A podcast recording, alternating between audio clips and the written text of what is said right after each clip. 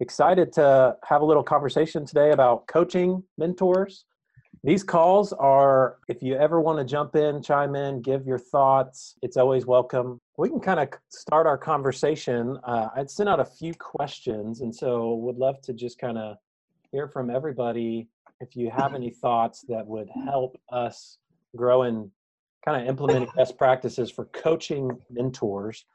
One of the questions I put on there was how how do you have difficult conversations with mentors? And and I think obviously difficult conversations come from really establishing what their issues are, what what issues they're facing, what problems they're having, and that may be um, quantitative data where where you see a mentor and you know, hey, they haven't been showing up, or it may be qualitative where you hear feedback from mom or you hear feedback from the mentee, or you just kind of have a have a feeling that you need to ask some questions. And so I wanted to to start our conversation in in really asking how do you how have you gotten to that point of where you've recognized okay i need to have a difficult conversation or do you just see every meeting you have as just we're having a conversation i'm asking questions and then i'm in the moment deciding okay here's how i'm going to respond. Um, how have you guys usually found yourself in a difficult conversation? And maybe since danae you were on the call first i'll i'll ask you guys what have difficult conversations looked like and what what has like initiated those conversations well, something that comes to mind, I was just telling Jordan about it before we got on the call, um, was a conversation with a mentor today. So it's fresh on my mind. and I guess that was a challenging conversation because she's only been a mentor for about three weeks. Um, and so I've had some other challenging conversations, I would say, with mentors, like typically like not following our rules or, you know, something like that.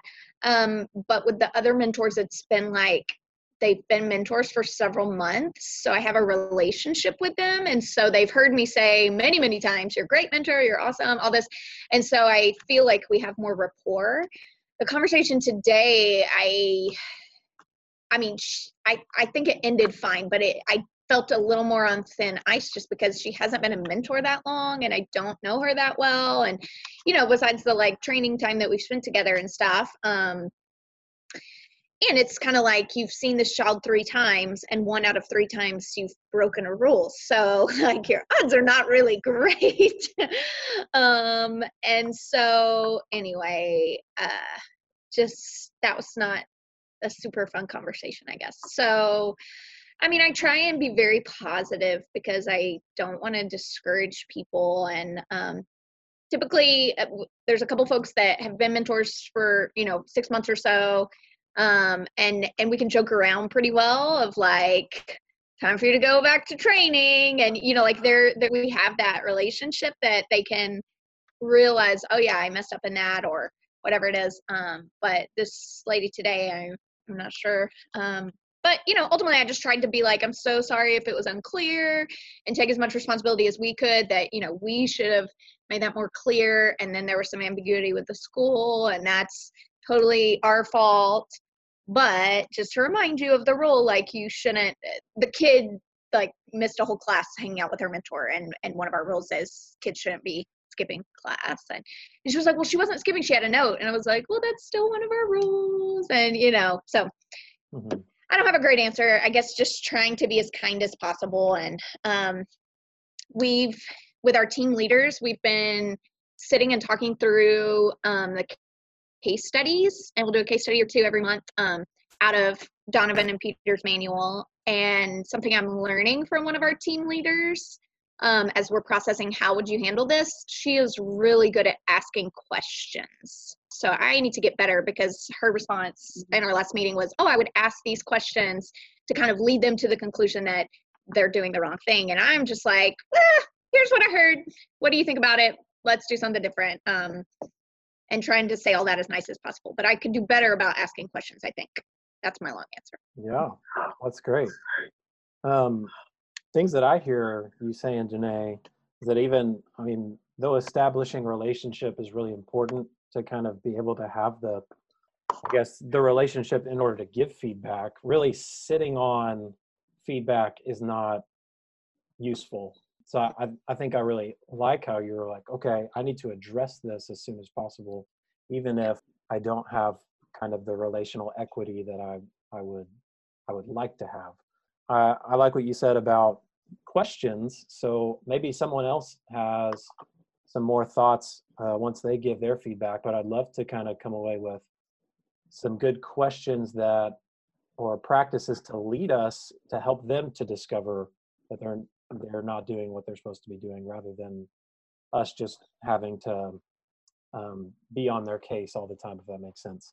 Because i don't i don't think that's what we want. We want to be a positive kind of focus on encouragement and not just laying down the law but where do you make that balance happen and how can you help your mentors recognize those things through the questions that you ask? When you talk about taking responsibility danae is that is that just you bringing back all of the rules that you have established and showing them on a list of like hey here are the things that you committed to and i just want to make sure i'm clear or how did that go? Is it just like don't do this? I i try to be as nice as possible but just more like I just want to remind you, you know, like listening to them, what happened, tell me about this, and I heard about this, whatever it was, kind of hearing their side of the story, and then just like, you know, apologizing for the miscommunication um, and just saying, like, oh, I'm so sorry if it wasn't clear. I just want to remind you, like, we don't ever want kids to miss class and and that's something we went over i know it was a long time ago and a lot of information so i just want to remind you that um, and, I, and so I told her like her lunch is from 12 to 12:35. So let's make sure and visit her during those times. And even if she tells you, even if the teacher tells you, it's kind of a mess over there at the school. I totally get that there's some miscommunication, but like we want to stick between those two time periods and not even really be on campus other than that. But, you know, just kind of playing it out there as black and white as I could. Yeah, I like that. It's good. I wonder if anyone else has a an example that they could bring up of a difficult conversation, but maybe with a mentor who has been around for a long time, that has established relationship, but is that the opposite of that? Because Danae's talking about someone who's been in for three weeks. What about someone who's been in for three years? Um, does anyone have an example they could bring up of having a difficult conversation? Yeah, um, I've got a mentor that's yeah, an older gentleman who's been around mentoring for a number of years, and, um, I had I had just matched him up with a new kid, and it was kind of funny because it's almost like he'd forgotten some of those things, you know, that he's again he's experienced. He's a phenomenal guy, right heart and everything, but the kid was having real struggles with the schooling and he immediately was kind of like, you know, Todd, I got to get this kid getting his homework and stuff. And it's like, you know, just getting to know the kid, obviously. And, and uh, so I really had to, um, I, obviously, I think the key was, yeah, to be really positive to make sure that we're reinforcing all the good he's doing. And, and then I just would really kind of turn it to, hey, just, you know, you remember here now, it's, you know, remember this stuff that, that I know you know this all out, but remember that you got to build that relationship, you know. And so let's let's why don't we focus on that for now, um, and then you know the schooling I think is going to come along, but then let's let's let it go a little bit, and then we can come back and kind of talk about a, a plan for the schooling and that. So really, kind of tried to refocus him on that and and um, it, you know more or less it's a reminder because um, he again he knew all this stuff. It's just he kind of forgotten since it was a restart for a new mm-hmm. kid and but you know he took that good and then i think probably one of those key things is the follow-up you know so you're you're checking back with them and you're encouraging so it wasn't just a one and done scolding kind of thing you know but but i just hey how's that going? You know is that i know that's kind of tough because you want to see that kid change but it, are you feeling better about it? And so to have those follow-up conversations kind of helped him feel like again that he was just being very much encouraged versus um, reprimanded or something like that. Yeah. But I mean, I, I got to have a kind of a little bit of tougher, not a real big, not a real tough conversation, but I got to have a one of the mentors got to touch base with him to remind him of something here today. And it's not huge, but I, you know, I always hate that. I hate confrontation on that stuff. But yeah, and then it also, you know, I guess as, as you kind of saying something earlier about that, I've got um, one of my guys who does my does screening for us is just perfect for it. I mean, he has no problem being the tough guy and laying down the law, but does it with such love. But he's like, and he's an ex-cop, and so he's kind of like that's it's a perfect fit for me because he'll he'll like he'll be he doesn't have a problem saying the tough stuff. It, reminds me that I got to have some of those people on the team that so I can just say, hey, that's your deal. Can you make that call? Because my other coach, you know, they're not going to feel so comfortable with that. But um, this one could make that call, and, and it's not any stressor to him where it is to me and someone else. But so finding those right people to help out too. Yeah, that's good. I mean, I have a, a guy I work with, my executive director, he's six foot eight. If I have anything that needs to be the assertive kind of conversation, I'm just like, Zach, we just look at this person and they'll they'll get the point. But I, I mean, I think that's good, even just to recognize in a way we have to if that's not our natural mo of being assertive there there are some situations where that's really necessary for the role and that that can actually free the mentor up have pressure relieved on him because I, I feel like sometimes i've had difficult conversations and it's super helpful for the person it's not bringing them down but actually gives them kind of a, a lane to run in i want to ask the question and and maybe Donovan Peter, if, if you guys ever want to jump in, please do. How are you guys identifying the problems that your mentors are facing, or how do you identify those in the best way? And I, I think sometimes when you're not having a one on one or you haven't built relationship, if someone just fills out a form, most of the time I've recognized that mentors want to be viewed as they're doing a good job or that they they have it together. They have a, a plan or they're doing what they're supposed to be doing. How are you guys? What's what's been helpful for you in identifying the problems they're facing so you can kind of actually address them? Our policy was to call the kid and the parent. So you're calling the mentee and the parent on a monthly basis, and you find out some things through that that maybe the mentor was really totally unaware of but uh, probably the most effective thing that I did to find out was I, I, ran groups with my mentors. And so I got all my mentors together and for, they encourage each other. That was a big part. But it was, it was also, they would let things out that they might not have let out one on one with me because there were other people um, in there. And I would say, especially uh, women in that situation would uh, would be more open to talking about it than probably talking to me directly about it. And so that was very very helpful. Uh, but the combination of learn of talking to the parent, you, you learned an awful lot um, about it. And then you know letting letting the mentors kind of share ideas together and thoughts and feelings and things like that. But uh, back to your first question, the thing I had the most difficulty with was not so much when you, there were rules that were violated, but when it was more subtle. It was maybe a personality thing, something that they were doing that, you know, uh, was it was tough for me to address. Uh, you know, on on on a lot of levels, where you had to say, you know, this thing that you're doing with the kid really annoys the kid, and, or annoys the parent, or something like that. That was just, I just I, I still don't like it. So. yeah, that's good. Can Can you even give an example of of how that conversation goes, Peter? Of of kind of addressing the it's kind of like the soft skills. I guess what you're saying is how do we as coaches help our our mentors develop soft skills and uh, that's better put, Stephen. The, the thing I would I would start off is I would ask them questions about how they felt about something and I would bring up. And then I would I would bring back the input I got maybe from um, a, either it was a parent, uh, a kid, or sometimes we because we did group events that a, another mentor observed something or I observed something or one of my staff observed something that that would that be and so I would bring that up and and talk about this is what I saw what do you think and maybe ask them you know, how do you think the kid felt about that? How do you think other people around you felt about that? How did you feel about it? And what could you have done differently in that situation? And I, I, this is not an exaggeration, but 90% of the time they'll come up with a, diff, a better idea that I don't have to bring up. But if, if, if I tried to go and say directly, you know, the kid said you did this, then I'm like, I'm screwed at that point. So, yeah. there can be a disconnect sometimes even in conversations that I've had where maybe a, a mentor is bringing to me an issue that that they would like resolved say mom is not responsive to my text messages or yeah.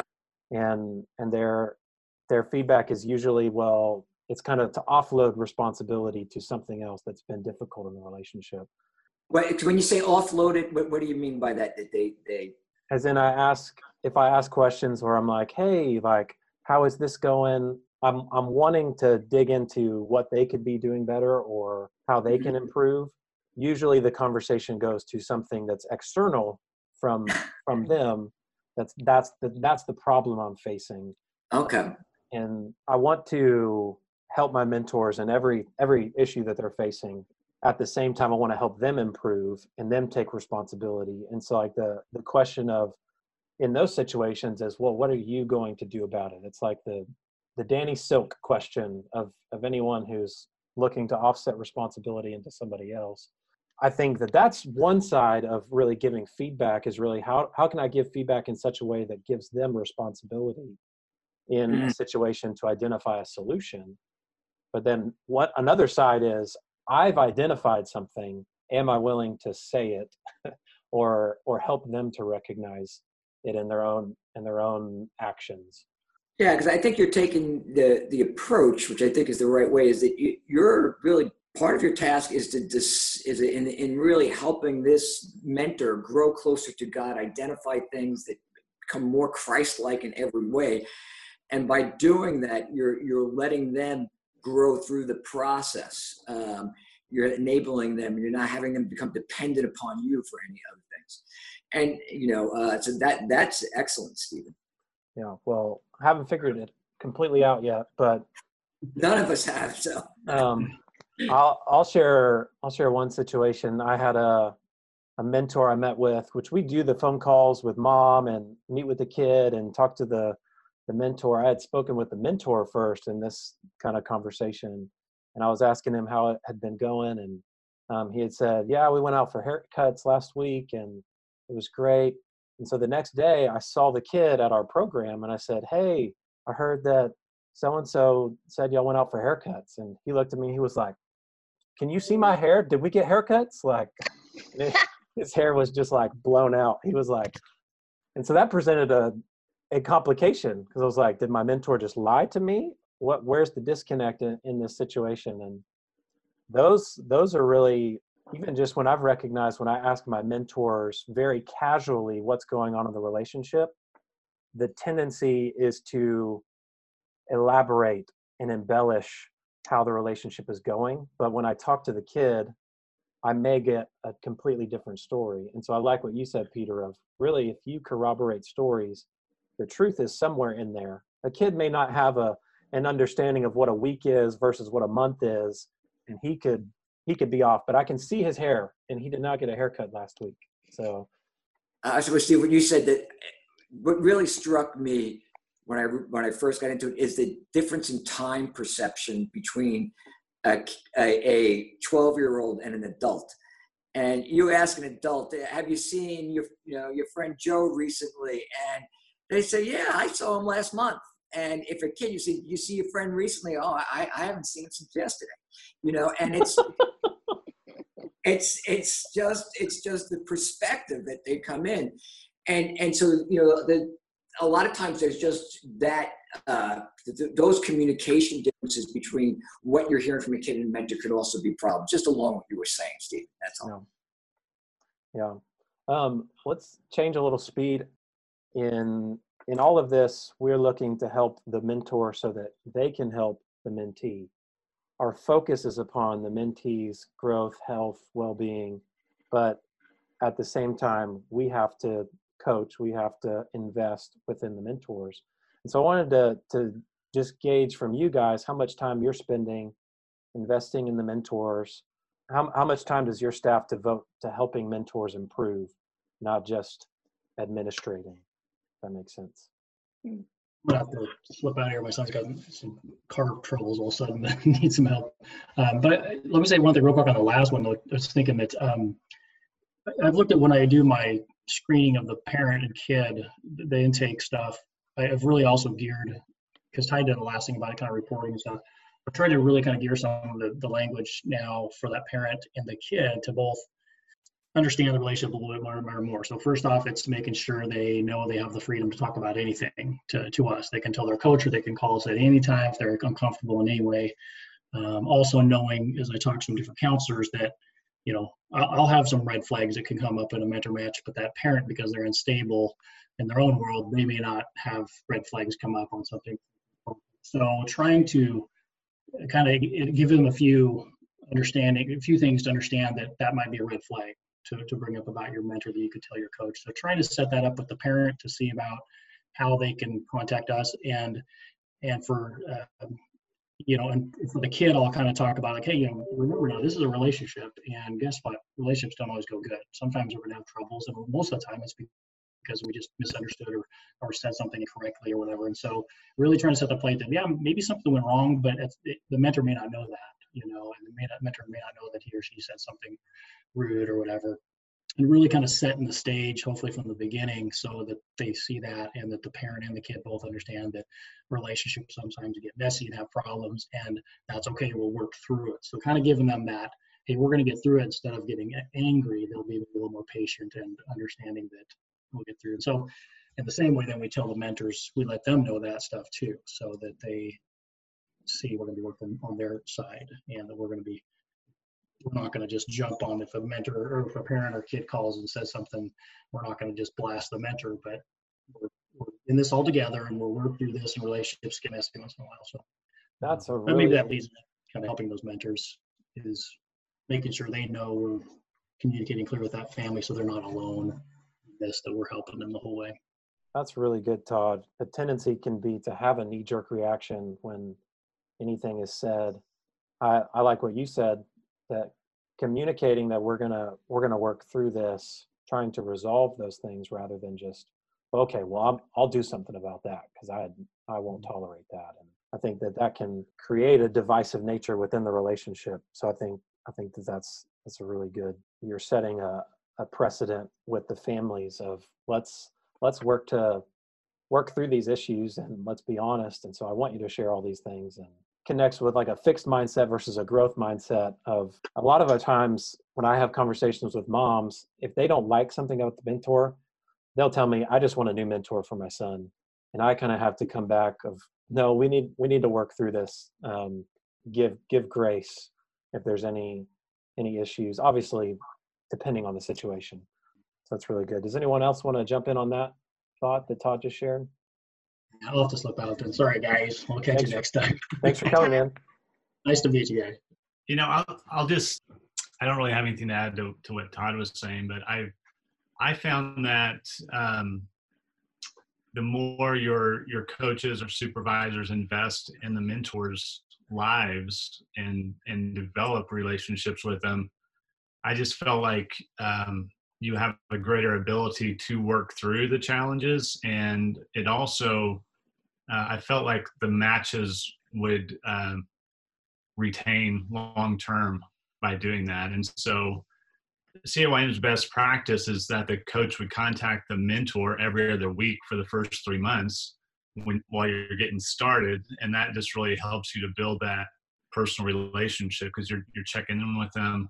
So I would say, yeah, you ask about the match, but we we also tried to find out what how their family was and how work was going uh, so we, I mean, we tried to to be pretty holistic with our mentors, and that we were we were excited to be doing ministry with them. We saw them as ministers with us, and you know, we prayed with them, and and if they were having challenges, um, you know, we we wanted to be there with them, whether that was with, within mentoring or personal situations. So, mm-hmm. and I think you know, the the more face to face contact you can have with the mentors, is great. That's not always easy in, in mentoring programs, but we we would always try to have have one within the first couple months of the match, and then at six months we would we would have a meeting, just the coach and the the mentor face to face, so they could kind of talk through things and um, really help set up the one year anniversary and for them to continue beyond that. So. Yeah. But I'll tell you, so here's here's the downside to that when when you invest in your mentors greatly, uh, when they leave, it's hard, it's painful, it hurts, and um, so that's the thing you got to be careful about. Is um, and and I I would I would say invest invest deeply, even if it hurts if they leave, because I think that's the best thing to do. Mm, that's good.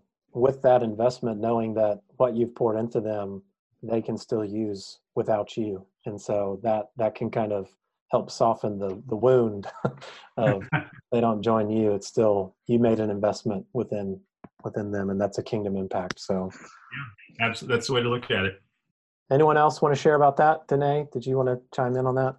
No, I'm not really. Um, this is something we try, and I mean, sometimes it's more natural to go deeper with someone, and sometimes it's not. Um, I think I've shared before, like when my husband and I were mentors with Gospel Village, we were like, stop bothering us um and and you know we had three different coaches throughout the course of our mentoring relationship but there was probably only one that i felt like friends with but still it was like when she was like let's have lunch or something i was like i don't have time and i don't want to put my time towards that and you know so that was just me because i'm like greedy with my time and want to protect every moment um but so i guess as a as i'm checking in with people i i I feel that like walking the line of like trying to invest in them, trying to build that relationship, but also like respecting like I don't resent or I don't resent. Maybe I should push more, but like if someone's like, I just can't get together face to face, or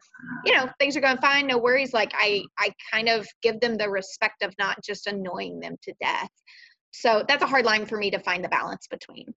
Yeah, that that I mean, I definitely feel that, Danae. Even on our end, in our stage of life as an organization, we kind of have an older crew that's been an established mentors who've been mentoring for five, six, seven years, and then this new class that's coming along that's less than a year. And typically, this this new group there's a there's a running established rhythm where these kind of grandfathered mentors it's been hard to adjust them into this rhythm of hey i'd like to i'd like to talk to you every other week and i want to hear how the relationship's going. And most of them are just like well i'm just doing my thing. Don't you trust me? And I, I don't know if anyone else would like to chime in to that kind of dynamic of really it's not always going to be the same in every mentor relationship just like all of our kids are not the same. Um, we have to make amends for that while not compromising our values and the, the things that are important to us. We want all of our mentors to embody but peter donovan jill you have any thoughts about that? I see peter cringing over there so I'm not cringing. I'm just thinking, maybe I am cringing. I'm just thinking about, I there were certain mentors that I just really didn't connect with well, and they were good mentors. But I just, you know, and and it was, you know, and I had, you know, and and you're talking about, uh, and Janae was talking about, you know, she didn't want to go out with her for lunch or anything like that. I had I had guys like that, like that. No, just just get to work. You know, just I'll just just call me. I'll tell you what's happened and that's it. And I would basically have like, you know, my, my supervision calls, monthly calls would be uh, less than five minutes with those people. That's all they wanted.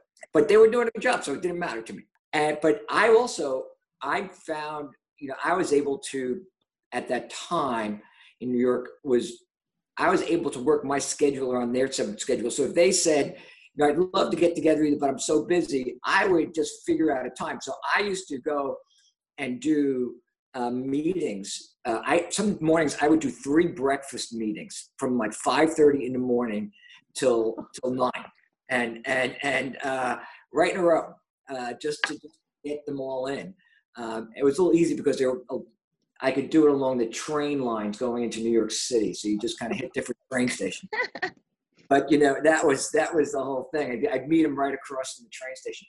You know, the whole thing was that uh, you're just not going to connect the same and and you just got to figure out what they need and make sure that they're doing a good job and you usually know they're doing a good job that just it's it's talking to the kid talking to the parent the the kind of the just even the simple feedback you get from them Let, let me add one thing. I talked about those group meetings. I had mentors who didn't want to meet with me one to one, but would always come to our, our group meetings. Mm, And it's humbling for me because I'm like, keep reminding myself that everyone doesn't want exactly what I want. So even like we have a mentor appreciation thing coming up right now. And I'm like, nobody's going to want to come to this because we didn't go to one Gospel Village mentor appreciation thing ever. And people are like, yes, I'm so excited. So humbling for me that people do want to do a banquet. Who knew? Um, Today, I am with you on that. I just hate going to those events, yes. And people love it. I know it's we used to have a, a six o'clock meeting where we pull out a PowerPoint presentation and try and train our mentors. That was ungodly early for a for a PowerPoint presentation. And we just decided moving forward, if we're ever meeting that early, we're just eating breakfast tacos and talking. And so that those have usually been successful when we just had tacos and, and no presentation. I'm, I'm jealous of the I'm jealous of the of the breakfast tacos, which was something we just don't get up in the Northeast here. Were those well attended learning meetings? We probably we probably had maybe That's great. If, it, if you get that in the morning, if you get that many, that's wonderful. well that's that's encouraging to hear our our breakfast taco meetings have been more well attended so um, we're excited just to maybe in what you said about group sharing peter i think that that's that's a huge kind of place to share pros and grows where you can allow them to share things that are difficult and That is great, though. So you were talking about you've got this, um, you know, these these veteran mentors. You got this younger group, Uh-huh. and I think, I mean, one one thing I think that's that's important is just that your coaches are setting the the the proper expectations with with all the mentors, whatever it is. I mean, so that so that what whatever communication that you do want from them, they know that up front before they're even getting matched. I mean, I think that's kind of how you can create consistency uh, no matter what the personality of the mentor is if you say we we need to talk once a month or we need to get together in a group once a quarter or whatever it is it you need to spell it out and then you need to hold them accountable to it Yeah, and I, I think we've we've been veering away from just feeling the pressure that people are just grandfathered into a, to one way of doing it because they're a part of our organization, and Mhm. so we want to push people continually where we want them to be, not just where how they want to mentor. Because if they want to mentor how they want to mentor, they can do their own thing somewhere else. okay. Can you just tell me what tell us what you see the different what like when you say how do they want to mentor? How is it different from the way you want to mentor? And it just goes with changes in how our program has developed over the years. So usually we've had mentors come to our after school program and that's where they do mentoring is in a safe environment where we know that the rule of 3 is established that they they're they're with us. And some mentors were like, "Well, I can't do that, so I'm just to pick them up and we'll go to McDonald's and that's what we're to do." And we we've kind of become more lenient on our older kids of of what the mentor can can do and what that looks like and so it's really just how we have created more freedom for our mentors whereas at that time we were kind of more strict on what the space looks like for the mentoring to happen and so now now really we don't have much of those issues it's just more of the relationship is is different because turnover in our organization has has really the relationship has changed from their connection point is someone else now than it was when they first joined the organization and those relationships look different based off of the personality of the person that was coaching them so. Steve, we, we often had a difficulty when I when I changed a uh, uh, you know match supervisor. Uh, we would lose a lot of the matches, the mm, mentors. Uh, uh, that was a real difficult thing for us to overcome. Yeah. Uh, because they, they, that mentor often just had that connection with, with that coach, and that coach was really sustaining them maybe through a difficult relationship. And and then when that relation when the coach relationship changed, we, we would lose them. know Yeah, well, and even even when I came on here at Forerunner, taking on a few of those relationships, that that is a difficult transition to make because it's it's not just a coach, but it's also a connection to the organization. And so you don't take that those things lightly when when a mentor's main connection to the organization leaves. And obviously, most of them in in my situation stay on because they're investing in the kid, but it just takes time to build that relationship. The last question I had written down was what do your mentors need most from your organization to succeed?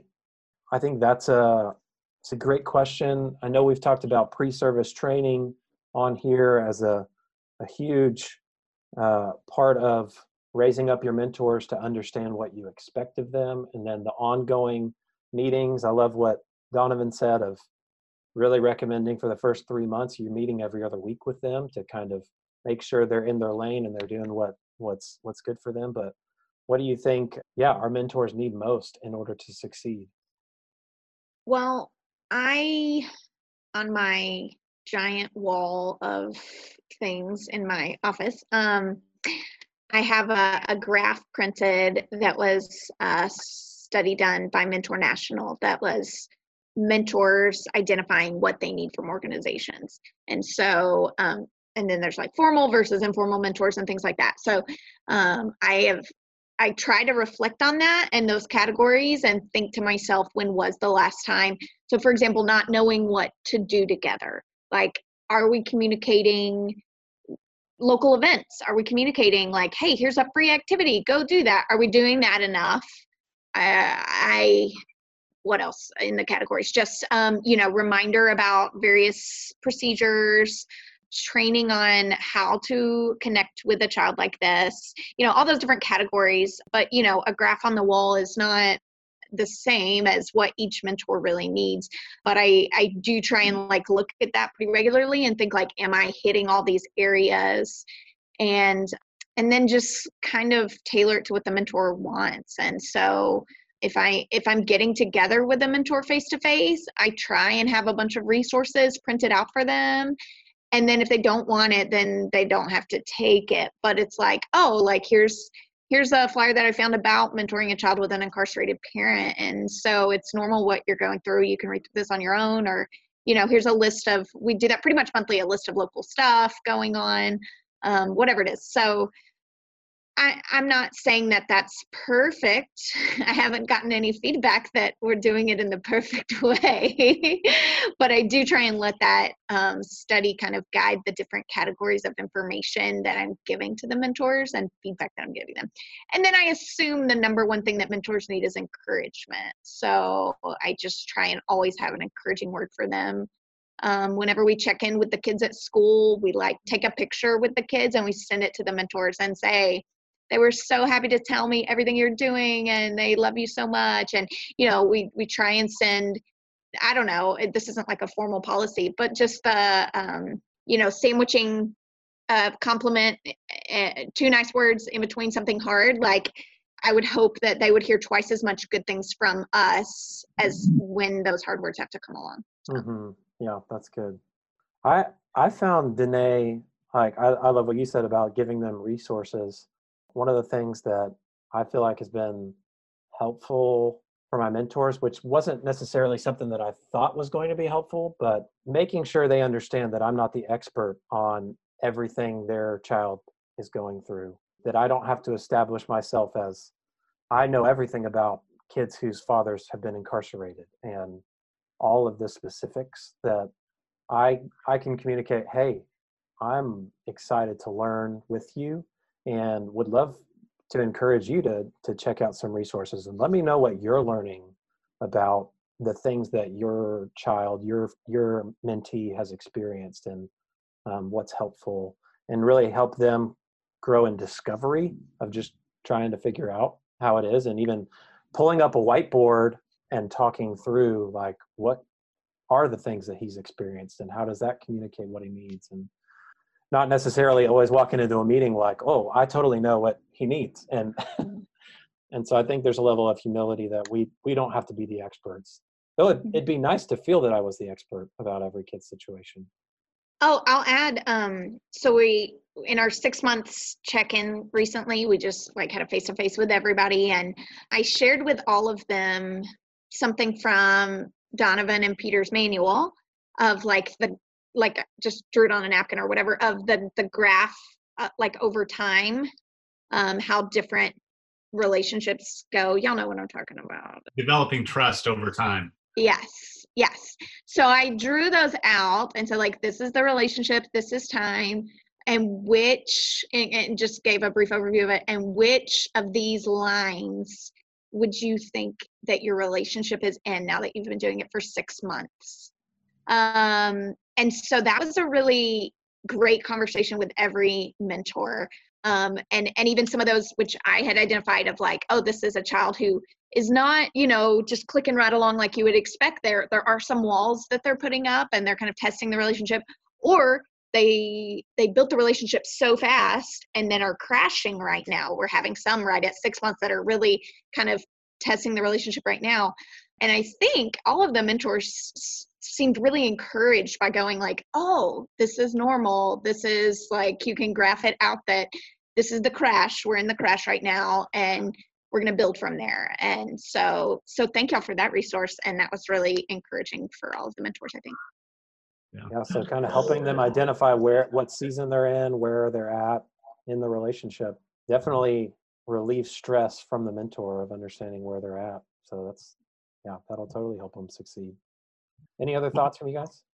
One thing I just as far as I, I think mentors are always needing encouragement, and so I think a, a basic thing that your program can do is just develop some basic goals with each match, and and you, you obviously want to focus on the on the relationship, but you know we recommend just some basic things uh, around life skills, academics, fun activities, spiritual activities, and if you can just come up with a couple so let's say you know life skills. The the kid has never grilled a hot dog before, or a girl has never baked chocolate chip cookies before.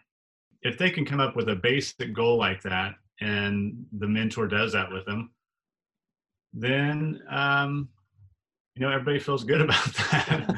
and it actually then for the coaches, sometimes I found that as a coach, I I get stuck just not really having much to talk to them about other than well, what are you doing? How are things going? Any problems? But but if you have you know some basic goals that you're you're checking in on them, then it it makes everybody see that that the match is making progress and there are new things that they're learning. So that's just a real real basic one, but that's can uh, bring encouragement both to the, the kid, the mentor, and the coach. Yeah.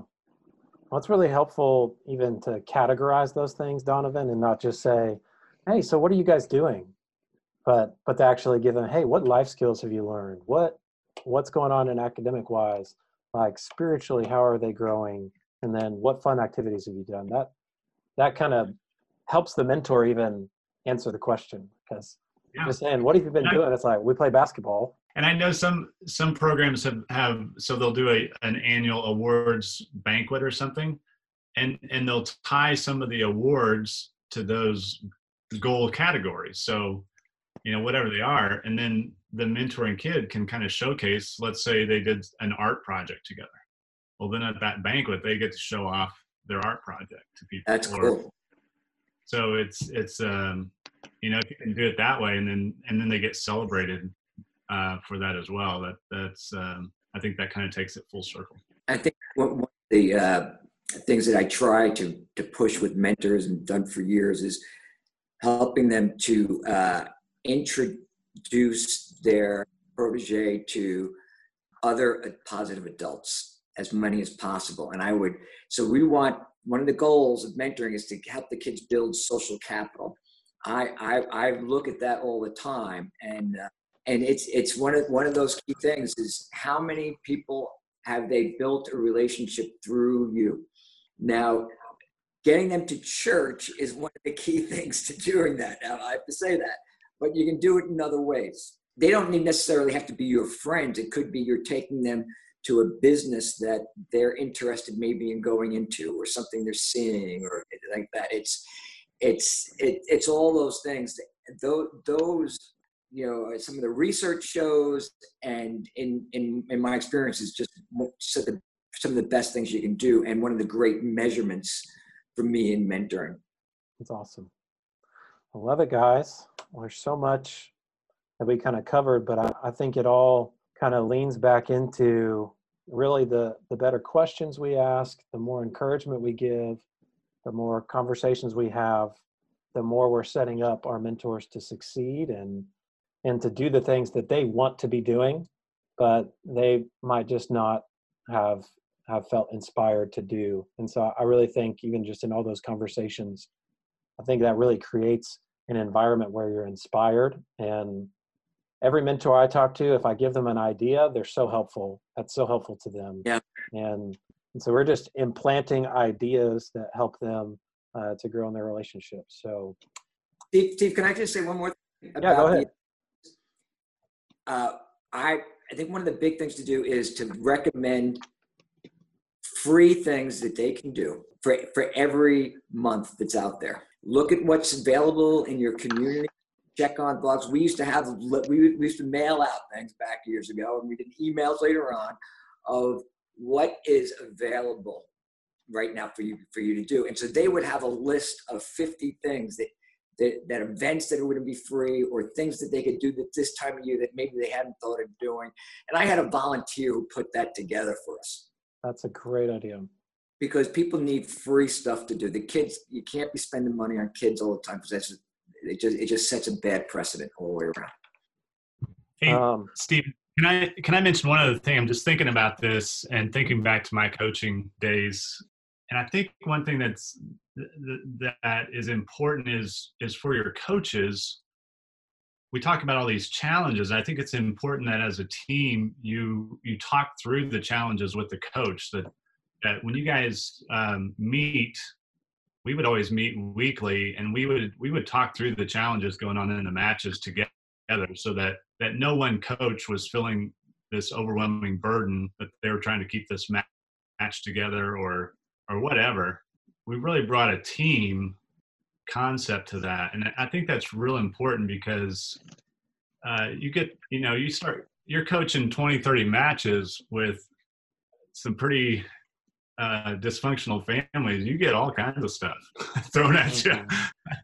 and it's uh, it's challenging so you know i think part of it is you got to keep your coaches encouraged as a mm-hmm. team the other thing with that is I think know as they're investing in the mentors and most programs they're they're they're pushing numbers. They're saying we want 50 matches, we want 100 matches. So you're trying to keep the matches.